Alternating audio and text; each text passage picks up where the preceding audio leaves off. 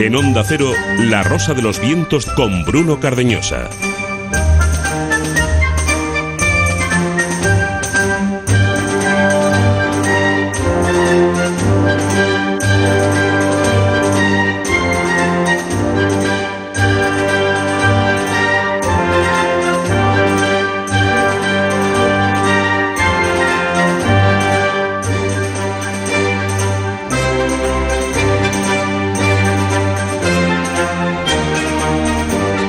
Dentro de muy poquito monográfico. Ya están eh, aquí con nosotros Jesús Callejo, Carlos Canales. Soy protagonista de lujo. Dentro de muy poco va a haber una gran superproducción.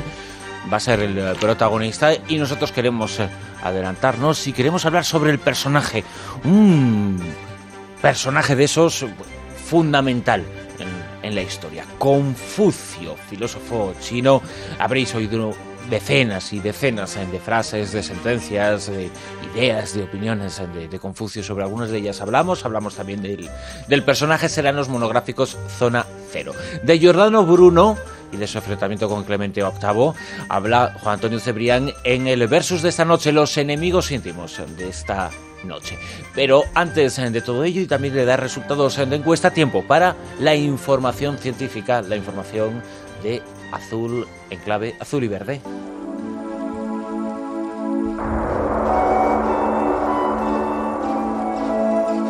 Martín Espósito, buenas noches. Hola, muy buenas noches.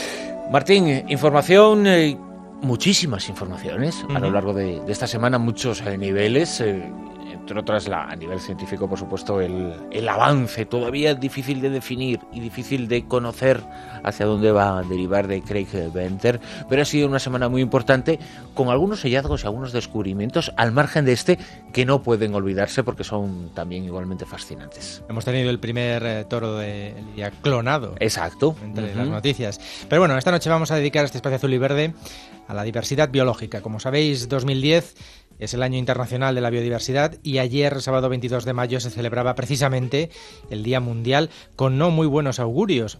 En palabras de Ahmed Yoglav, secretario ejecutivo de la Convención de Naciones Unidas de Diversidad Biológica, continuamos perdiendo biodiversidad a un ritmo nunca antes visto. El nivel de extinción de especies puede llegar a ser mil veces superior al registrado en otros periodos históricos, incluso a pesar de que hace ocho años más de 190 países se pusieron eh, como meta frenar esa pérdida de biodiversidad en el año 2010. Ya nos encontramos pues en ese año 2010 y ese compromiso al que se llegó en una cumbre de la ONU en Sudáfrica no se ha cumplido. Aún se están estudiando los últimos datos, conclusiones que se analizarán el próximo mes de noviembre en Nagoya, en Japón, donde se celebrará la décima reunión de la Conferencia de las Partes del Convenio de Diversidad Biológica y donde muy probablemente se pongan sobre la mesa datos como, por ejemplo, un reciente informe conjunto de la ONU y de la Universidad de Cambridge que pone de relieve cómo desde 1970 la población mundial animal se ha reducido más del 30%. El aspecto positivo es que al menos nos queda otro tanto por conocer, al menos. En el caso de las especies marinas se estima que desconocemos en proporción 5 de cada 6 que existen. Según Oceana, se conocen seis veces más especies terrestres que marinas. Y en este sentido, la expedición de biólogos de 2008 a Nueva Guinea, de la que hemos hablado aquí en la Rosa de los Vientos en alguna ocasión, pues sigue dando nuevas sorpresas. La última, cinco especies nuevas, entre ellas un marsupial y una rana, además de una lagartija, una especie de paloma imperial y una rata de gran tamaño. Por cierto, antes de terminar, hablando de ratas, quizá debamos cambiar la expresión de me da en la nariz por me da en los bigotes. Mm. Es que han detectado, como decías en el sumario Bruno, qué es lo que hace a los ratones detectar la presencia de un depredador. Tal y como ha publicado la revista Cell en su última edición, los roedores cuentan con un receptor de señales químicas que les permite, quizá no solo a ellos, tal vez a otros mamíferos, detectar una posible amenaza. Hasta ahora se sabía que el órgano de Jacobson o bomero nasal detecta señales químicas entre animales de una misma especie, incluidas las feromonas. Sin embargo, lo que acaban de comprobar los expertos del Instituto Scripps de Investigación de California es cómo los ratones se ponen en alerta al captar la presencia de una proteína urinaria mayor o MUP, por sus siglas en inglés, que se encuentra, por ejemplo, en la saliva de los gatos. Para comprobarlo, los científicos eh, lo que hicieron fue anular este órgano de Jacobson en ejemplares sin experiencias previas con gatos, evidentemente, y comprobaron cómo efectivamente los roedores no modificaban su conducta al no percibir peligro alguno a pesar de estar ante él, ya que no detectaban la proteína, esa proteína MUP. Verdaderamente curioso y llamativo, ¿verdad? Sí, Este mundo animal, los eh, roedores tienen unas capacidades eh, verdaderamente apasionantes. Ahora las eh, conocemos, las que les hacen sobrevivir, además de ayudarnos mucho a sobrevivir, que los ratones, bueno, pues han prestado un servicio a la ciencia, bueno, Ojalá un día se levante un monumento gigante a esta especie que tanto y tanto nos, nos ha ayudado y nos está ayudando todavía. Martín Espósito, gracias. Continuamos. Continuamos eh, con la encuesta. Vuestra opinión eh, respecto a si se debería limitar o no en el principio el desarrollo de esa fórmula, de ese mecanismo para desarrollar eh, vida artificial que ha presentado Craig Venter. Bueno, pues hasta ahora el resultado es mitad, mitad, igualadísimo. Pero lo que queremos eh, hacer ahora en este punto, las 2 y 11 minutos, después de toda la semana habéis participado mucho en la web de Onda Cero, en www.ondacero.es, esa página web, en donde además de escuchar el programa en directo podéis participar en las encuestas, podéis descargar los programas de la semana anterior y de la anterior así de los tres últimos meses. Pues bien, la semana pasada os proponíamos un juego, un reto. Os ofrecíamos, había sido una semana interesante en cuanto a noticias relacionadas con las leyendas urbanas, os proponíamos que averiguarais de las 10 opciones que os dábamos exponíamos 10 leyendas urbanas, 10 afirmaciones y había una, solamente una, cuyo contenido informativo era verídico, cierto. El resto, nueve de ellas, decían cosas falsas, eran auténticas leyendas urbanas. Y hoy vamos a saber por cuál habéis votado vosotros, cuál habéis elegido, qué creéis que era la leyenda urbana de contenido verídico y os eh, vamos a decir cuál era la leyenda urbana que tenía contenido verídico y que no es, pese a estar en buena posición, no es la más votada por vosotros.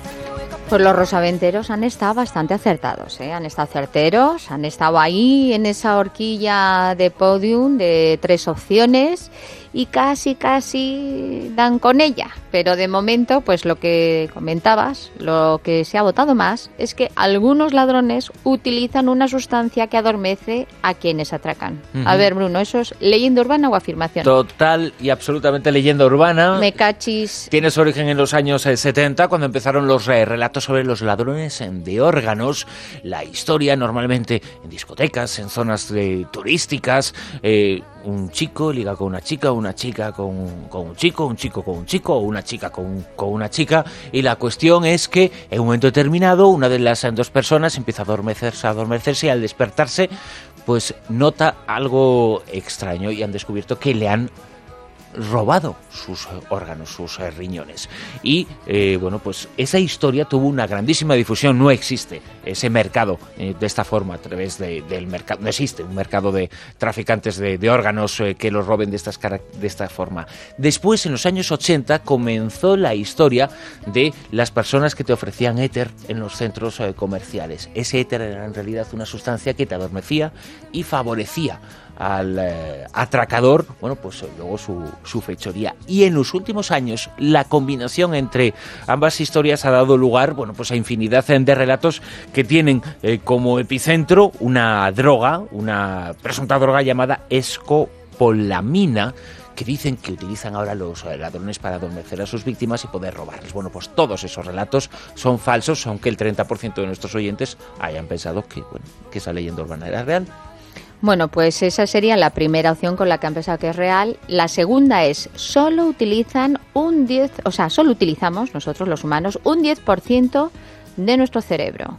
Eso lo han votado un 17%. Y yo te pregunto, ¿es leyenda urbana o es afirmación real? Es leyenda urbana y aunque en todos los casos parezca imposible, pero es así. Usamos todos el 100% de nuestro cerebro. Lo que pasa es que a unos se les nota más. Exacto, eso es lo que decía, que aunque en algunos casos parezca imposible, pero el uso de nuestro cerebro es al 100%. No usamos el 10%, eso es un mito, es una leyenda. incluso con la anterior leyenda urbana siguen saliendo testimonios en televisión de Sí, sí, personas. sí, continuamente, continuamente. Pero Te lo digo porque es- llegará algún Claro. correo mencionando Pero el eso va a ser bonito porque va a haber gente que nos va a decir, por ejemplo, que la Coca-Cola yo la utilizo y sí que sirve para desoxidar. Claro que sirve, pero la Coca-Cola, la Fanta Limón, la Fanta Naranja, el Aquarius, cualquier producto, eh, cualquier refresco que por sus características ácidas pues facilita eso. Pero todas formas, si alguien quiere desoxidar un elemento, cualquier un tornillo o lo que sea, que no utilice Coca-Cola, que hay productos muy buenos en el mercado que se dedican precisamente a eso, no hay que gastar la botella de Coca-Cola, ¿no? A no ser que sean más caros que la Coca-Cola, entonces ya que prueben lo que quieran. Bueno.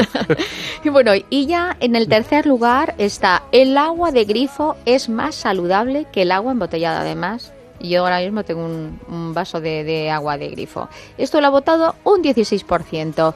¿Es afirmación o leyenda urbana? Esa es la leyenda urbana cuyo contenido era verídico, era cierto. Y lo han acertado bastantes, pese a que era difícil porque la creencia es muy extendida. En sentido contrario, yo he apuntado, y es muy difícil, luego ya podemos volver eh, sobre el tema, he apuntado muchos de los estudios, eh, pero quizá el más interesante de todos eh, fue el que efectuó en el año 2007 la Universidad Astronoma State de California, en donde después de analizar centenas, cientos de marcas de agua, llegó a esa conclusión. Mm, hubo también un estudio en Estados Unidos de, una, eh, de un organismo oficial que llegó a la determinación eh, absoluta de que si bien igual no eran más limpias las aguas de grifo que las aguas embotelladas, sí eran mucho más salubres porque su nivel bacteriano era aproximadamente 10 veces menos en algunos casos. Y en ese estudio del año 2007 se ofrecían datos sobre algunas marcas bueno, algunas. Un tercio de las marcas de agua embotellada sacan su agua precisamente del agua de grifo. Hasta esos eh, niveles. Pero claro, luego con un proceso industrial que lo que hace es perjudicar su nivel de salubridad. Es decir, podemos utilizar agua embotellada, pero que sepamos, y los madrileños de eso podemos presumir mucho, igual no otros tantos no, pero que si utilizamos agua de grifo es mucho más sana Claro. que el agua embotellada. No, muchos médicos además te recomiendan el agua de grifo, incluso para los niños. Y luego, pues eh, también me imagino que habrá comentarios como, por ejemplo, el agua de Valencia o Claro, aguas eh, un poquito y luego hay más excepciones, hablamos de, de lo general, evidentemente, pero no es lo mismo la limpieza en el agua que la salubridad del agua. Un agua puede ser muy mala de sabor, pero no tiene por qué ser insana, ¿no? que, es, que es distinto. Y al revés, un agua embotellada puede tener un sabor eh, muy, muy- muy rico, aunque el agua sea insípida en realidad, pero bueno, tiene su, su sabor, no sabe bien o no sabe eh, peor, pero sin embargo no ser tan, tan salubre. Por cierto, la marca de agua más conocida del mundo, por lo menos una de las más caras, las más prestigiosas, se llama Evian, ¿no? Pues le damos la vuelta y eso tiene un significado muy curioso, ¿no? Le damos la vuelta en inglés y lo buscáis en, Bueno, el, en el diccionario. Después de Confucio no lo cuentas. Bueno, luego lo, lo contamos, lo contamos. También salía de las aguas subterráneas de una ciudad. Monográfico, 2 y 18 minutos. La zona cero. Bueno, el otro día me habló un pájaro y me dijo que estaba loco. ¿Qué me pasaba, Carlos Canales, Jesús Callejo? ¿Qué tal? Muy buenas noches. Pues Bruno. que lees cosas muy raras, Bruno. Buenas noches. Pues que si un pájaro, un pájaro habla, algo pasa aquí. ¿eh? Algo está Bueno, pasando. decía Confucio que si un pájaro te dice que estás loco, efectivamente, estás loco, porque los pájaros no hablan, ¿no? O estamos en una fábula, que en este caso parece que no es. Bueno, Sí, eres es San de Francisco esas- Asís, que cabe una posibilidad también. Es una de esas eh, máximas atribuidas a nuestro protagonista en los eh, monográficos de esta noche, que es eh, Confucio. Las llenarse libros y libros. Yo no sé si tiene más eh, frases o más citas apócrifas. ¿Oscar Wilde o Confucio? Pero los dos seguramente están a la cabeza. Eh. Groucho Marx les gana a Sí, todos. También. Pero Sí, bueno, sí, pero por ahí después. pero por ahí. Silvia, buenas, Dero. Buenas noches. Yo de todas formas también me quedo con, con otra frase que dice que las personas que están un poco locas son las más maravillosas. O sea que también hay que ver el punto positivo. Tiene algunas fantásticas, algunas de estas sentencias Sí, sí, de, buenas. Confucio. Algunas diremos. sí, sí. y que bueno que se enmarcan dentro de la filosofía oriental pero además son muy perfectamente eh, atribuibles y utilizables y lleva- pueden llevarse a la práctica en el mundo occidental y pueden servirnos y ayudarnos eh, de muchísimo porque la verdad es que ante todo es este filósofo, este personaje, era alguien que, que, bueno, pues que podía entrar en el Olimpo de los sabios, ¿no? Y ha entrado, y ha entrado con derecho propio. Y fijaros un poco para enmarcar la época, porque yo creo que es importante tener esta ubicación cronológica. Él nace en el siglo VI antes de Cristo, que fue un siglo fascinante a todos los niveles, cultural y religioso. ¿Y por qué digo eso? Porque en ese mismo siglo que nace Confucio, nace también Lao Tse, es decir, el creador del taoísmo, nace Buda, eh, surge todo el pensamiento presocrático de Tales de Mileto, en fin, de Anaságoras, de Empédocles, de Heráclito, como no de Pitágoras. Surge también eh, el gran, otro de los grandes iniciadores de, de, una religión que todavía perdura, que es Zoroastro o Zaratustra. Uh -huh. Estamos hablando también de un siglo donde empiezan a manifestarse y a proliferar los misterios órficos y también los misterios eleusinos en Grecia, dedicados a Demeter y a Perséfone. Es decir, ese es el siglo VI antes de Cristo en el que nos estamos moviendo. Un siglo de mucha creación, de mucha actividad religiosa, de mucha actividad cultural y filosófica a todos los niveles, porque incluso de lo que vamos a hablar ahora no es tanto una religión, el confucianismo, sino que es más bien una ética, una forma de pensar, sí, una forma de enfocar la vida, al igual que le pasa también a Lao Tse con el taoísmo y al igual que le pasa a Buda con el budismo. Iba a decir que, ahora que no está Juan, también es el siglo de la República de Roma. El 509. ¿También? Eh, sí, es cierto que me estabas recordando cuando estabas contando esto que hay una persona que lo dice siempre, a quien tú aprecias mucho, me consta, que es Fernando Sánchez Dragón. También lo comenta, dice que, que es su siglo favorito. Que sería su siglo favorito. Y es verdad que es el siglo que cambia en el caso occidental, es el que fija todas las reglas del pensamiento racional griego, que el comienzo moderno del pensamiento racional griego, que luego va a tener el, el, el la, bueno, el, el, máximo alcance unos siglos después con Aristóteles, con una especie ya con el compendio general.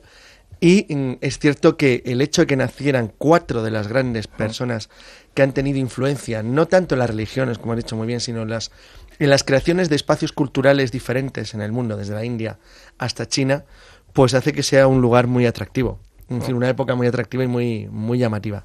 El caso de Confucio es interesante porque realmente para la cultura nuestra Confucio es un descubrimiento reciente, dado que la mayor parte de lo que se sabe de él no llegó en su época, sino llegó a través de un jesuita italiano, Matteo Ricci. No que deja fue, de ser. Este claro. mismo hecho es muy curioso y llamativo. Es decir, habla de, de que a veces, bueno, pues las religiones no tienen por qué tener un contexto geográfico, ni histórico, Claro. ni Mm. estar eh, Pero única atención. y exclusivamente vinculadas a un líder, ¿no? Eh, Claro, claro que no, no, no. Que vamos, en este caso muy anterior a Jesucristo, pero este jesuita comprendió que eran Perfectamente. perfectamente válidas, bueno, es que ¿no? de hecho ahora veremos, eh, cuando hablemos de las, de las frases que tú has citado al principio de Confucio o que se atribuyen al tribuno Confucio, pues una cualquiera, voy a coger una que es que, bueno, que Cualquiera cualquiera, es buena, ¿eh? cualquiera sí, pero que cualquiera que se dé cuenta, pero en concreto voy a coger, voy a coger a propósito.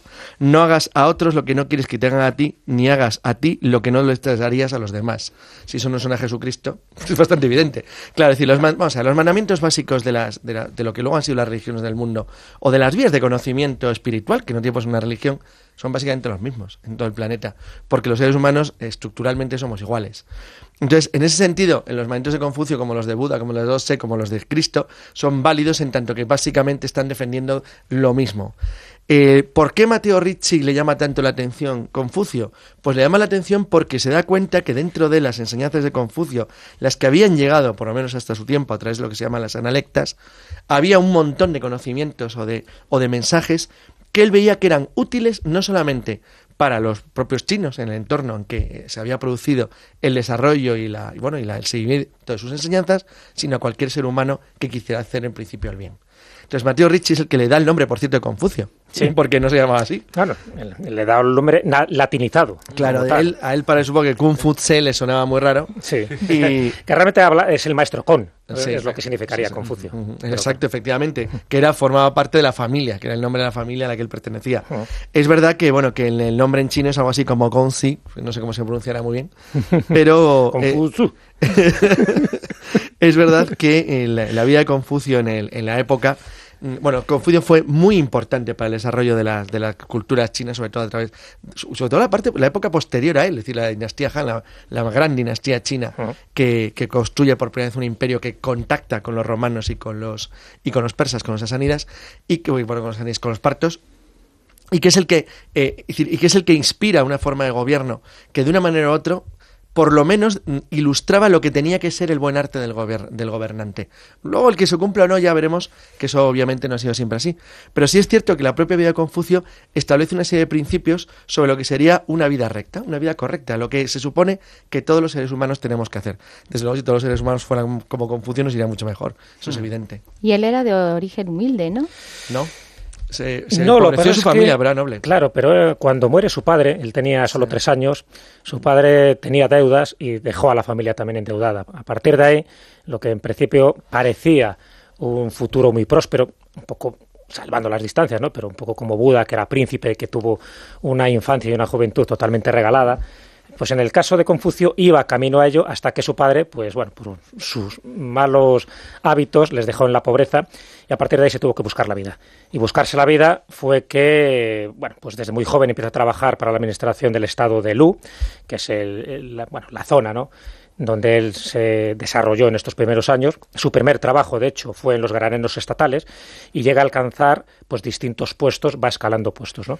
Él se casa a los 19 años, tiene un hijo y dos hijas, y remarco esto porque luego veréis que en estos últimos tiempos, desde hace un par de años, tres años, se está haciendo todo un análisis genético de los descendientes de Confucio, porque bueno, en China ahora quieren volver a rescatar la memoria de este gran filósofo y de este gran pensador, mucho más que fundador de religiones, porque así ha sido considerado. Entonces, bueno, él tiene esa familia, en principio escueta, pero suficiente como para que muchos se consideren ahora mismo descendientes de él.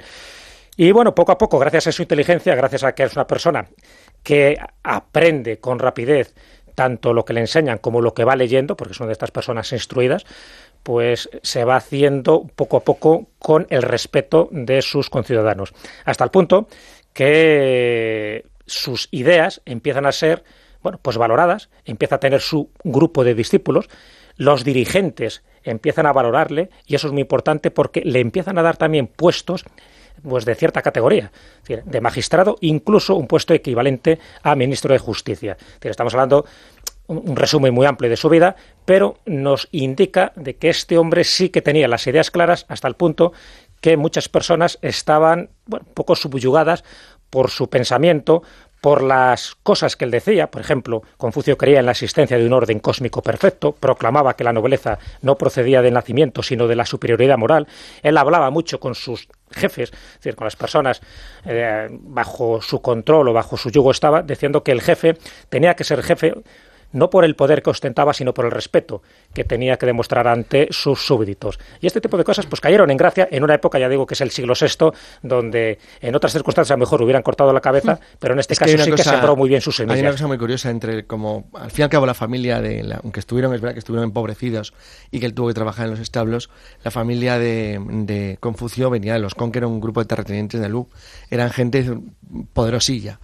Una de las grandes influencias que tiene él cuando era joven era Xishan. Xishan, que era el, minis- el primer ministro de Chen, es muy famoso en la historia de China porque tiene una particularidad, es que hizo el primer código jurídico de la historia de China. Entonces él está, eh, influyó muchísimo en la formación de, de Confucio, que ahora podríamos decir que su formación fue de lo que ahora llamaríamos de tipo jurídico. De hecho, como Jesús muy bien ha dicho, le alcanzó el equivalente a lo que hoy llamaríamos un ministerio de justicia. Mm. Lo que pasa es que a diferencia de lo que hizo o hubiera hecho la gente de su tiempo, él enseguida eh, pues dimitió, presentó su dimisión porque a él no le iba hacia el ejercicio del poder. Sobre todo porque él consideraba que eso era, era incompatible con la, la visión que él tenía de la crítica hacia la forma en la que el gobierno tenía que ser ejercido, que es donde está su gran influencia, por lo menos en los años siguientes de las dinastías Han. Y es que Confucio tuvo una enorme fuerza a la hora de intentar regular cuáles tenían que ser por lo menos los principios del buen gobernante. Él decía una cosa, para mí bastante inocente, pero muy interesante, casi rusoniana, de que el, el pueblo es el espejo del gobernante, de manera que si el gobernante es honesto y se comporta de buena manera, su pueblo será igual. Y al revés, si el gobernante es un déspota y actúa mal, tenderá o habrá una tendencia a que su pueblo actúe como él. Bueno, eh, benévolo o no, eh, o, o inocente o no, el hecho cierto es que fija una, parece, una manera perfecta casi de condensar, de una manera muy sencillita, cuáles son las reglas del buen gobierno. Las reglas del buen gobierno es lo que he dicho en la frase al principio. No hagas a los demás lo que no quieres que te hagan a ti mismo. Por lo tanto, el objetivo del gobernante es comportarse bien, como llamamos hoy, decentemente. Nada más que eso, honestidad Hay- y decencia. Hay una frase que es muy curiosa y que podría llevar a, a muchísimos eh, comentarios, diatribas en, en momentos como los que estamos viviendo, ¿no? Respecto a esto que, que estaba comentando Carlos ahora. Mm, creo que más o menos lo que decía Confucio es que en un país eh, bien gobernado, la pobreza entristece. Exacto. Y que en un país mal gobernado, la pobreza también, entre, la riqueza entristece. Exacto. muy bien. Él hace- es muy profundo y podría muchas- llevarnos incluso a hablar mucho, pero, pero bueno, en cierto modo también tiene, tiene, tiene su razón. Lo que a mí sí me llama la atención es que has mencionado al lado. Sí, podemos hablar del arte de la guerra, que podría ser muy contrario Fíjate, a esta filosofía del buen gobierno, porque el otro es el gobierno interesado, un poco maquiavélico. Ah, Sun Tzu. ¿no? Sí, Sun Tzu, exacto. Sun Tzu. Bueno, es un poco posterior. Pero fíjate curioso, porque sobre los siete principios que él tenía, bueno, podíamos narrarlos, pues son Son mandamientos muy conocidos, son siete modo, mandamientos. Él dice, fíjate, pero fíjate cómo traza una especie de relación perfecta, que es donde a mí me gusta cómo lo hace, porque para mí lo bueno de Confucio es que es el don de la simplicidad. O sea, que con cuatro palabras te está diciendo un montón Pero de por eso cosas triunfó. de la Claro, manera más no era nada sencilla. retórico. Nada, Llegaba al pueblo directamente con las frases que es- quería escuchar Fíjate, y ahora- sabía transmitir. Cuando tú digas los siete, los siete principios de Confucio, recordar que él realmente los aplicaba a cinco categorías. Fijaros, a las relaciones entre el gobernador y los ministros, entre los padres y los hijos, los maridos y sus mujeres, hermanos mayores y hermanos menores y entre amigos. Ya está roto todo. Fíjate, con solamente cinco relaciones es imposible, decir, es imposible que algo funcione mal si tú cumplas sus siete principios en esas cinco relaciones. De hecho, él decía una cosa eh, bastante curiosa. Y es que, eh, bueno, por cierto, sa- sabéis que se atribuye lo que lo prudente no quita lo valiente. No está tan claro que sea él. Que luego bueno. se convirtió en lo cortés, no quita lo valiente. Esa es la castellanización. ¿verdad? Exactamente. Me parece a mí. Sí, pero él dijo, convertirá en refrán. dijo, dijo una frase muy buena que es exígete mucho a ti mismo y espera muy poco de los demás. Esa está Así genial. nunca te defraudarás. Claro. Esa es magnífica. Entonces, Eso está la verdad es que las, las reglas de Confucio es una conducta de vida Luego hay que fabulosa. completarlo con que todo el mundo tiene derecho a defraudar también, ¿eh? bueno, claro que sí. ¿Por qué no? ¿Por qué El no? derecho y la obligación a veces. No, pero, pero, que- pero parte también de esta misma idea, ¿eh? Parte de la modo. misma idea. Lo bueno de Confucio es que 2.600 años después siguen teniendo la misma validez. Claro, claro. Y siguen teniendo... Es que es el ser humano. Claro, es que sigue siendo somos iguales, ¿no? Claro, de hecho, una de las frases también que decía habitualmente, recogidas en las analectas, que son las conversaciones que él tuvo con sus discípulos y que gracias a eso pues fueron recogidas, él decía, de, cuando veas a un hombre bueno, trata de imitarlo, cuando veas a un hombre malo, reflexiona. Algo está pasando ahí, ¿no? Y un poco lo que decía Carlos, de, esas, de esos siete principios, por no decir los siete, ¿no? pero voy a decir un poco los tres o cuatro que me parecen más interesantes, que para él era eh, es un poco lo que es la doctrina confuciana, ¿no? Son mandatos que deberían ser los principales deberes de todo hombre de gobierno, es decir, de toda persona, no tanto que tenga la responsabilidad de llevar un gobierno, sino de personas que tengan responsabilidades a su cargo, poder, en definitiva. Y una de las cosas que decía era amar al pueblo, renovarlo moralmente y procurarle los medios necesarios para la vida cotidiana. Es decir, que al pueblo no le falte de nada, pero no le falte de nada siempre desde un punto de vista ético y equilibrado. Otra decía que es cultivar la virtud personal y tender sin cesar a la perfección. Es decir, que cada uno siempre, cada día, tiene que intentar ser un poco mejor a todos los niveles. Otra de, las, de los principios básicos es que en la vida privada como en la pública hay que observar siempre el sendero superior del justo medio. En el medio está la virtud, que es lo que decía Aristóteles siglos después. Es decir, los extremos siempre son perniciosos y él lo tenía muy claro en aquella época. O, por ejemplo, otra de las cosas que decía, bueno, ya sé que a lo mejor no estás muy de acuerdo, pero esto es principio. Bueno, ahora hablaremos, ahora luego viene la parte crítica, el por qué los chinos están interesados en Confucio. Eh, El gobierno claro, comunista, me refiero. exactamente. Sí, eh, ahora eh, vamos eh, con eso, exacto, ahora vamos que- con que eso. Ahora luego voy a meterme Ha, con ha Confucio. seguido muy pero- poquito a Confucio, No, ¿eh? no, En no, es algunas que ahora, cosas. no, no, no, ¿cómo que no? Ahora verás, ya O, verás. o- o- o lo ha interpretado como ha querido. Eh, eso vamos, luego no, sí. luego veremos. Verdad. Jesús, Bueno, no, un par de ellas más, un poco para ver ese tipo de principios que debería tener todo hombre de gobierno o de buen gobierno que es también tener en cuenta las dos clases de inclinación propia del hombre. Por una parte, unas proceden de la carne y son peligrosas, y las otras pertenecen a la razón y son muy sutiles y fáciles de perder. Eso es muy y a mí otra, me gustan las dos cosas, la razón y la carne. Sí, sí, porque claro, no no, es incompatible. Lo que pasa es que es lo que te dice, volviendo otra vez a lo mismo, ¿eh? al justo medio. Sí, Como sí. todo en la vida, eh, eh, en ese sendero Pues Yo quiero kilos de carne. Bueno, Claro, ahora- los de carne, ¿no? De carne o pescado. Otra de las cosas que decía No, yo, yo carne, pero bueno. pero de la buena, ¿no? Además, de Aquilo. Decía que era tener por un por objetivo final, ¿no? dentro de lo que es tu, tu tendencia en la vida, es acercarte a lo que es la paz universal y a esa armonía general. Yo creo que en definitiva un poco lo que decíamos, es decir, mantenerte un poco en sintonía contigo mismo y en equilibrio con todos los demás. Él siempre tenía una idea muy clara, porque le tocó vivir pues, varios sistemas políticos bastante convulsos en su época, él tenía muy claro que ese tipo de posturas radicales en política o en la forma de actuar de un determinado parte de familias no conducía a ninguna parte, sino todo lo contrario. Es decir, el momento que se generaba un cierto desequilibrio en la persona que realmente debería tener autoridad moral, si él no lo tenía, evidentemente generaba un efecto bola de nieve en todos los demás y al final acababan imitándole. Por eso era tan importante, no solo a nivel individual, que él también lo decía, sino las personas que realmente tienen que dar. Vamos a ver a la pequeña crítica. Las diferencias esenciales. quería abordar un poquito eh, tres eh, influencias de, Confucio en tiempos posteriores. Y finalizamos igual un poquito con, eh, la más importante que... es en China, pero por ejemplo, en los tiempos actuales, sin, sin irnos hacia atrás, Confucio es un con estas frases es una referencia obligada entre los máximos postulantes de, la nueva era, de la espiritualidad moderna. Mm, Confucio, pues van por mal camino. Porque vamos a ver, por los chinos no, el gobierno. No, porque Confucio tendría mucho más a la tradición. Claro, Confucio, Confucio le interesa al gobierno chino actual, porque Confucio, a diferencia, las virtudes griegas y romanas, las virtudes clásicas europeas, que luego pasan a través de la Iglesia, la Edad Media Europea Occidental, a las que se unen ciertas virtudes bárbaras, como, no sé, la caballerosidad, el heroísmo, son totalmente diferentes. Son totalmente diferentes porque se trata siempre de virtudes individuales, nunca colectivas. O sea, la raíz de nuestro pensamiento occidental europeo se basa siempre en virtudes individuales. Pero las de Confucio son siempre de carácter social y colectivo. Por ejemplo, tú puedes decir que cuando él señala las virtudes dice el amor y respeto a la naturaleza, bien, a los padres, bien, a los ancianos, bien, atención, al orden político, al orden social, al orden religioso. ¿Por qué? Porque el principio fundamental de Confucio es el respeto por la armonía. Las sociedades eh, chinas son inmovibles, son prácticamente iguales desde hace miles de años. Lo que cambió a China fue el tortazo que se recibieron al, encontrarse de golpe con Vasco, con, no con Vasco de Gama, con los portugueses en Malaca en 1511. Eso les cambió para siempre su cerebrillo parado. O sea, es que es así. O sea, esto es la realidad de la vida. Entonces, China llevaba un mundo muy detenido, como el, sistema de castas indias, un sistema hecho y preparado para que nadie se mueva. Muy estable. Exacto. Entonces, eh, desde un punto de en el sentido de. Claro. Eh, no, no, no, en el sentido positivo, sino de inamovibles. aunque las virtudes y las enseñanzas de Confucio son valiosas, nobles, interesantes, es un gran defensor del orden social establecido. Por lo tanto, en ese sentido es profundamente conservador y por eso es profundamente interesado, interesante para un gobierno como el chino.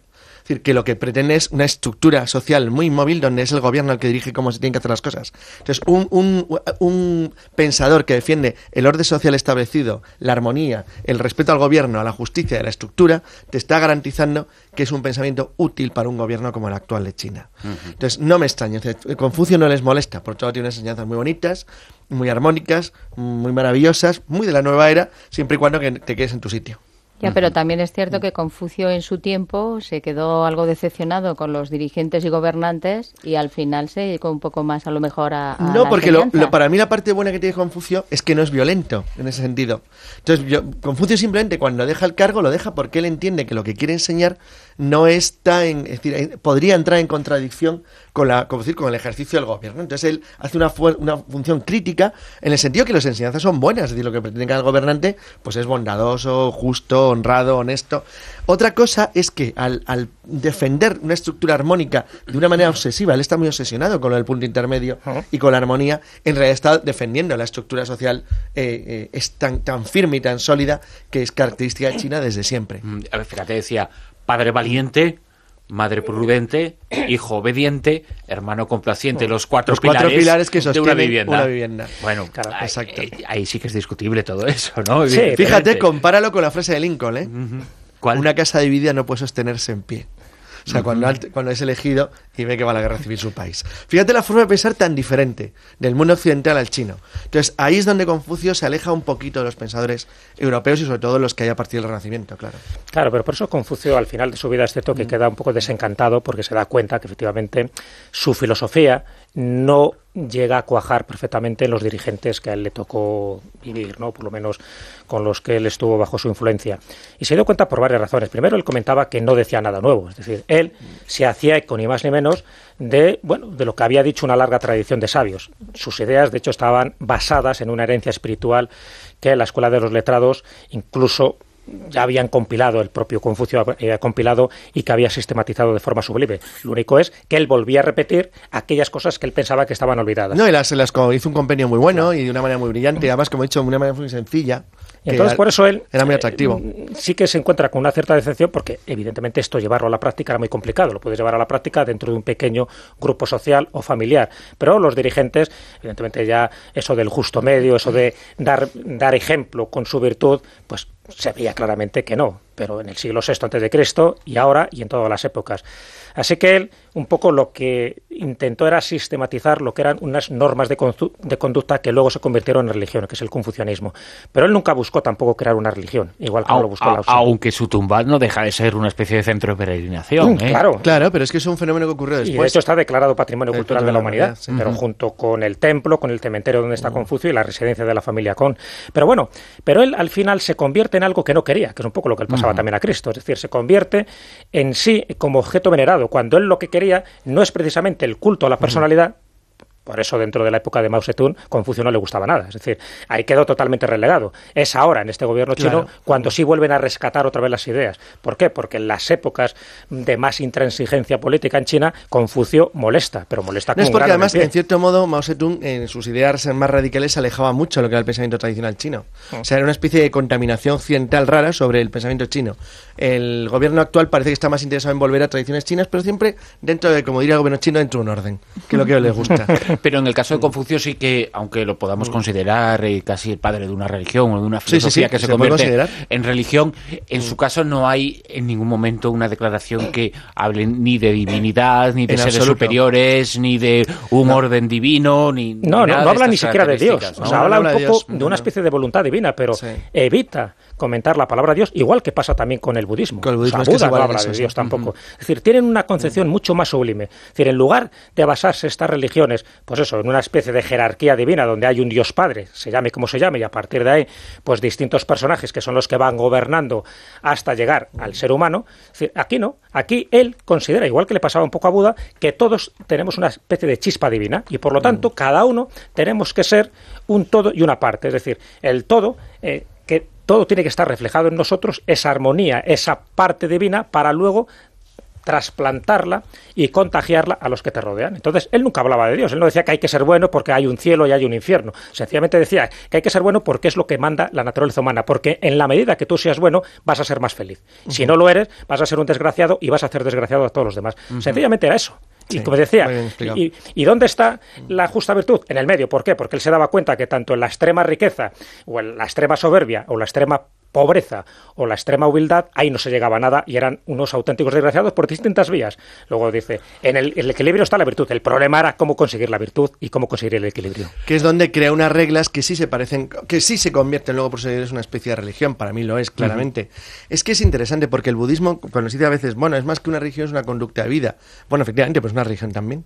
Porque en el fondo tú lo has convertido en una especie de preceptos básicos de tu existencia y por lo tanto es una región igualmente. El cine lo ha devuelto a la actualidad, al primer plano de la actualidad y, siempre está muy bien hablar sobre Confucio y sobre una figura como Confucio. Para finalizar, os voy a pedir un eh, pequeño favor, que elijáis eh, cada uno una cita de Confucio que sirva pues para nuestros oyentes. Mm. A ver, Carlos, primero. Iba a decir que como la que más me gusta, ya le he dicho, que es la que ha abierto el programa, pues voy a decir una que me ha gustado muchísimo porque me parece muy correcta con respecto a lo que en realidad es la búsqueda de la, de la, sabiduría. Dice, el hombre sabio busca lo que desea en su interior, el no sabio lo busca en los demás. Pues mira, yo me quedo también con una de las muchas, ¿no? que son mis favoritas, pero esta me llama especialmente la atención. Y dice, transporta un puñado de tierra todos los días y construirás una montaña. Eso hizo Waldo. Y eso hizo Waldo, construir la montaña de Waldo. lo que pasa es que él se lo tomó al pie de la letra. Pues yo con la que me quedo es, por muy lejos que el espíritu vaya, nunca irá más lejos que el corazón. Oh, qué bonito. O sea, que este era un sabio, ¿eh? Un Sí, sabio. auténtico, ¿eh? El tiempo que debía estar haciendo esas cosas, ¿eh? Y siempre hay algún gracioso que dice que Confucio le confunde. Sí. ¿Y tú, Bruno?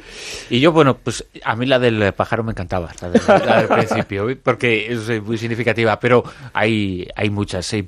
Por ejemplo, a mí me gusta mucho que, mm, y es, y es importante, ¿no? porque también habla mucho de, de condiciones humanas, de que la venganza eterniza los, los odios.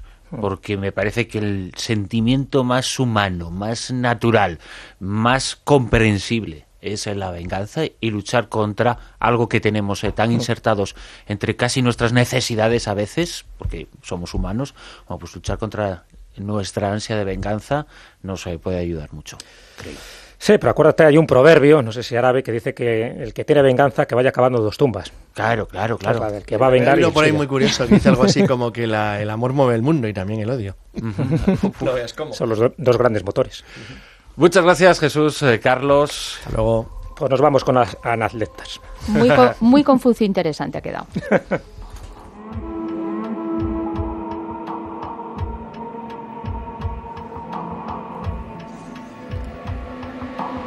Revolucionó su tiempo con sus ideas, con sus hallazgos, con sus pensamientos. Se trata de Giordano Bruno, científico, hombre perseguido, enfrentamiento con Clemente VIII. Son los dos protagonistas, los enemigos íntimos de esta noche, los versus de Juan Antonio Cebrián. Durante el siglo XVI surgió el debate más eh, encendido que vio la ciencia jamás. El duro enfrentamiento, la terrible pugna entre los geocentristas y los heliocentristas. De estos últimos, su claro precursor fue Nicolás Copérnico. Y precisamente eh, muchos de los que abrazaron las tesis heliocentristas sufrieron el rigor de una iglesia tremendamente inclemente. ¿Acaso el principal de aquellos mártires eh, de la ciencia fue el dominico Giordano Bruno?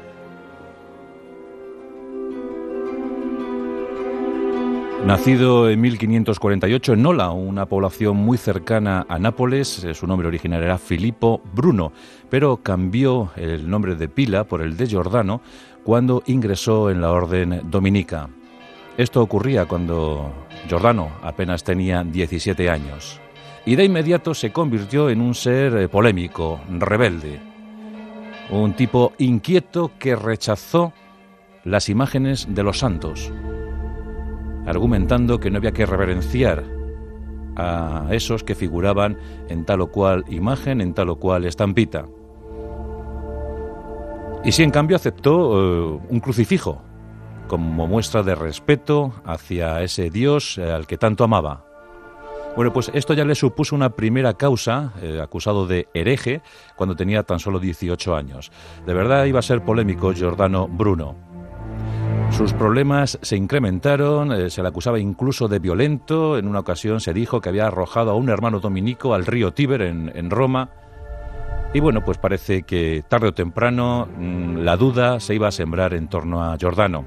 Y cuando abrazó las posturas heliocentristas, pues mucho más ya que llegó a afirmar que existían mundos infinitos habitados por seres como los humanos, y en cada uno de esos mundos debía existir un jardín del Edén con sus correspondientes Adán y Eva. Según Giordano Bruno, Dios se encontraba en todas las cosas.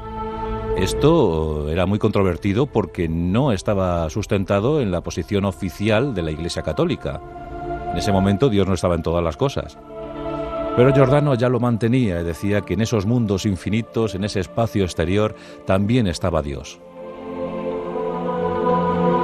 Como es lógico, eh, Giordano tuvo que abandonar los territorios italianos y abandonó también de paso los hábitos dominicos. No estaba conforme con lo que promulgaba su iglesia. Se refugió en Ginebra, por entonces República Protestante, en manos de Juan Calvino. Y eh, así es, se alistó en las filas calvinistas, pero discrepó también de inmediato con Calvino, al que acusó de dictador religioso, argumentando diciendo que el calvinismo despreciaba la libertad intelectual. Redactó incluso una carta en la que rebatía 20 puntos a un discurso de Calvino. Eso ya fue la gota que colmó el vaso y Giordano Bruno tuvo que abandonar también Suiza. Pero le quisieron en sitios como en París. Eh, allí el rey, Enrique III, le dio todo su visto bueno para que ingresase en la Universidad de París, nada más y nada menos, y allí impartió su magisterio, como lo hizo también en la Universidad de Oxford. Un personaje, como era, doctorado en teología y muy versado en diferentes disciplinas, respetadísimo en el mundo europeo de aquel entonces. Viajó por Europa, viajó a Praga y a instancias de un amigo suyo, un supuesto amigo suyo, volvió a Italia, en este caso a Venecia, para recibir el mecenazgo de este supuesto aliado.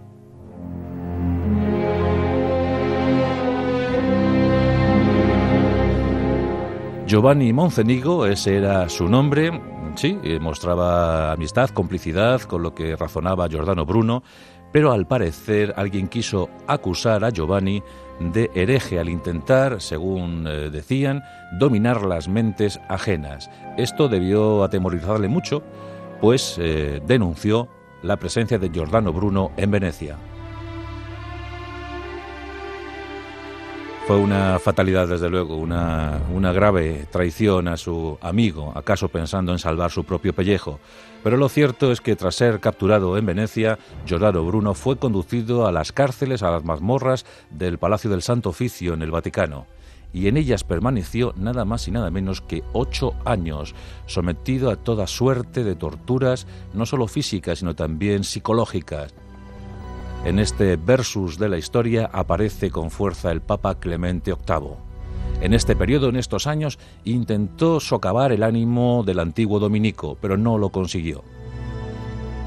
Las posiciones ideológicas y religiosas de Giordano Bruno eran tan firmes que llegaron a conmover al grupo de cardenales designado por el Papa para intentar eh, sacar los malos demonios de ese cuerpo. Finalmente, Clemente VIII, em, sabedor incluso que estaba a punto de crear un mártir para la ciencia, decretó que el caso de Giordano Bruno pasase a las causas seglares, a las causas civiles, y allí se le condenó como hereje, apóstata, a morir en la hoguera. Según se cuenta, Giordano Bruno escuchó conmovido la sentencia fatal que iba a acabar con su vida y dijo al tribunal, Estoy seguro que dictáis esta condena con mucho más temor del que tengo yo al recibirla. Y razón no le faltaba a este gran libre pensador.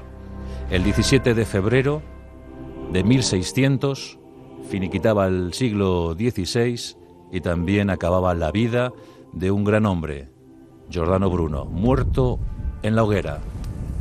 Dicen que se echó leña verde para que la tortura durase un poco más.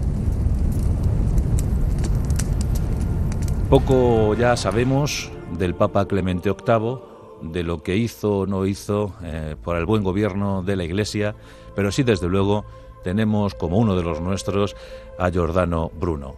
Todo un héroe del libre pensamiento, todo un nadalid de esa teología reformista, de abrir las mentes, no sé si al panteísmo, pero sí desde luego al conocimiento más profundo de nuestra propia realidad. Hoy, versus dedicado a todo un incomprendido en su tiempo, versus Giordano Bruno, Clemente VIII.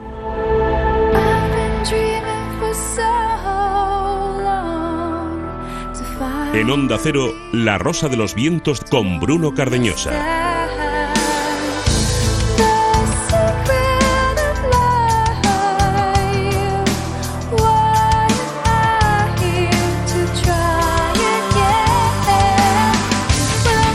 Nuestra dirección de correo electrónico rosa.vientos arroba onda cero Esa dirección podéis escribirnos con vuestras preguntas, comentarios, todo aquello que queráis. O para opinar sobre la obra estoy convencido de que entre los que nos escuchan hay cientos y cientos de lectores de nuestro siguiente protagonista. Estamos ya en la sección del mundo del cómic y de la literatura fantástica. Ambas hay cosas combinadas esta noche porque hoy hablamos de Neil Gaiman junto a Raúl Según. Raúl, muy buenas noches. Hola, buenas noches, ¿qué tal? Raúl Según en Salamanca con otro gran escritor que ha presentado hace muy poquitas horas allí su nuevo trabajo, que mañana nos va a presentar aquí también en La Rosa de los Vientos. Ignacio Monzón, sus curiosidades del mundo antiguo, su sección de este programa, exitosa sección llevada a formato libro ahora y que hace muy poquitas horas ha presentado ahí mismo, ¿a que sí?